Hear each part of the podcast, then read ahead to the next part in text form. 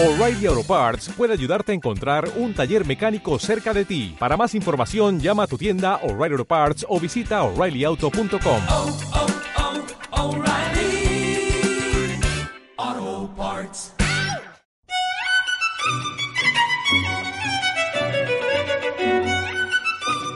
Canal Europa.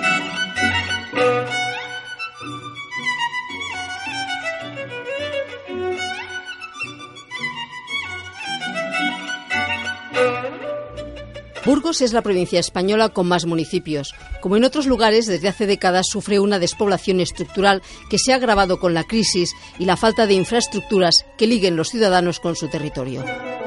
Un 80% de Europa es rural y la mayoría de la población se concentra en un 20% del territorio. Esta sangría poblacional la sufren todos los países, aunque en algunos es más acentuado. Las áreas más afectadas están localizadas en Europa Central y del Norte, Alemania Oriental, el sur de Italia y en España, especialmente en las provincias de Soria, Teruel, Cuenca, Guadalajara y Burgos. Es la demotanasia, la muerte demográfica. La despoblación no es nada más que el síntoma de la enfermedad y el problema que tenemos es que no sabemos qué hacer, si atajar el síntoma o atajar la enfermedad. Paulino Herrero preside Asopiva, una asociación de desarrollo social de Soria. Los expertos consideran que hay que cambiar el concepto de que el territorio rural tiene que estar al servicio de lo urbano y dejar de creer que los que se quedan es porque han fracasado. Muchos jóvenes siguen apostando por quedarse o regresan cuando han acabado sus estudios.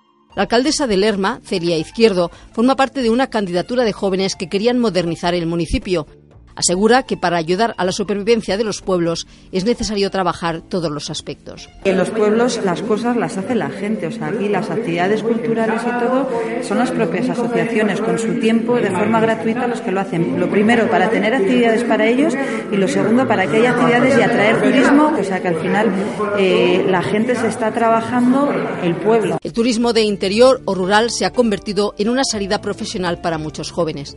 En la burgalesa Santa Cruz de la Salceda, Nuria Leal no solo regenta el Hotel Las Baronas, sino que en su interés por potenciar la zona de Ribera de Duero, dirige el Museo del Aroma, un proyecto que quedó estancado por la crisis, pero que decidió tirar adelante. Es el Museo del, de, del Recuerdo, ¿no? porque lo que vamos a hacer es a transportarnos un poco eh, en aromas del recuerdo, cuando íbamos a casa de nuestros abuelos o cuando tu madre estaba cocinando un plato. En Covarrubias, 600 vecinos, varios jóvenes que optaron por regresar tras estudiar fuera de sus municipios han formado una asociación de artesanos.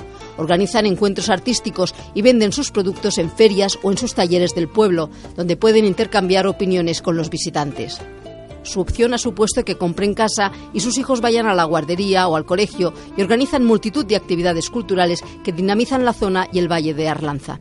La asociación Cáscara de Nuez está formada por siete artesanos. Empezó a abrir Pedro, me parece el primero, y yo creo que igual los que estábamos aquí pensando qué hacer un poco con nuestra vida, pues de, decidimos seguirle un poco su ejemplo y se nos ocurrió pues también empezar a intentar montar nuestros propios talleres. Además, estos jóvenes han encontrado una manera de compaginar su vida en el medio rural con su negocio a través de Internet.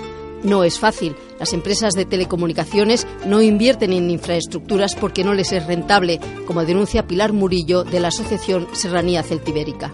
Ahora mismo, si tú no tienes internet, ¿qué empresa se va a poner ahí? Tú solo puedes repoblar si tienes trabajo. Si no hay trabajo, la gente se va. Ese es el motivo por el cual se ha despoblado el medio rural, porque no había trabajo. Uno de los casos más sorprendentes es el de Félix Yáñez, un ceramista que durante 35 años vendía sus esculturas en ferias de Madrid y Castilla y León.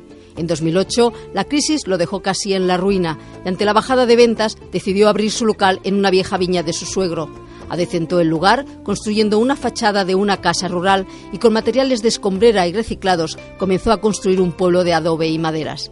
Diez años más tarde, su pueblo tiene panadería, escuela, ermita, plaza mayor, zapatería, cárcel y dos corrales de comedias. Más de 20.000 personas visitaron su atrecho el año pasado. La denomina territorio Artlanza. Me he dado cuenta que ha desaparecido el 90% de la, de la memoria histórica, esto sí que es memoria histórica, de, de, de lo que había en los pueblos, ha desaparecido. Su objetivo es ganarse la vida, pero sobre todo permanecer en el pueblo y recordar a las nuevas generaciones que las zonas rurales tienen pasado y reivindican tener futuro. Ángela Gonzalo del Moral, Radio 5, Todo Noticias.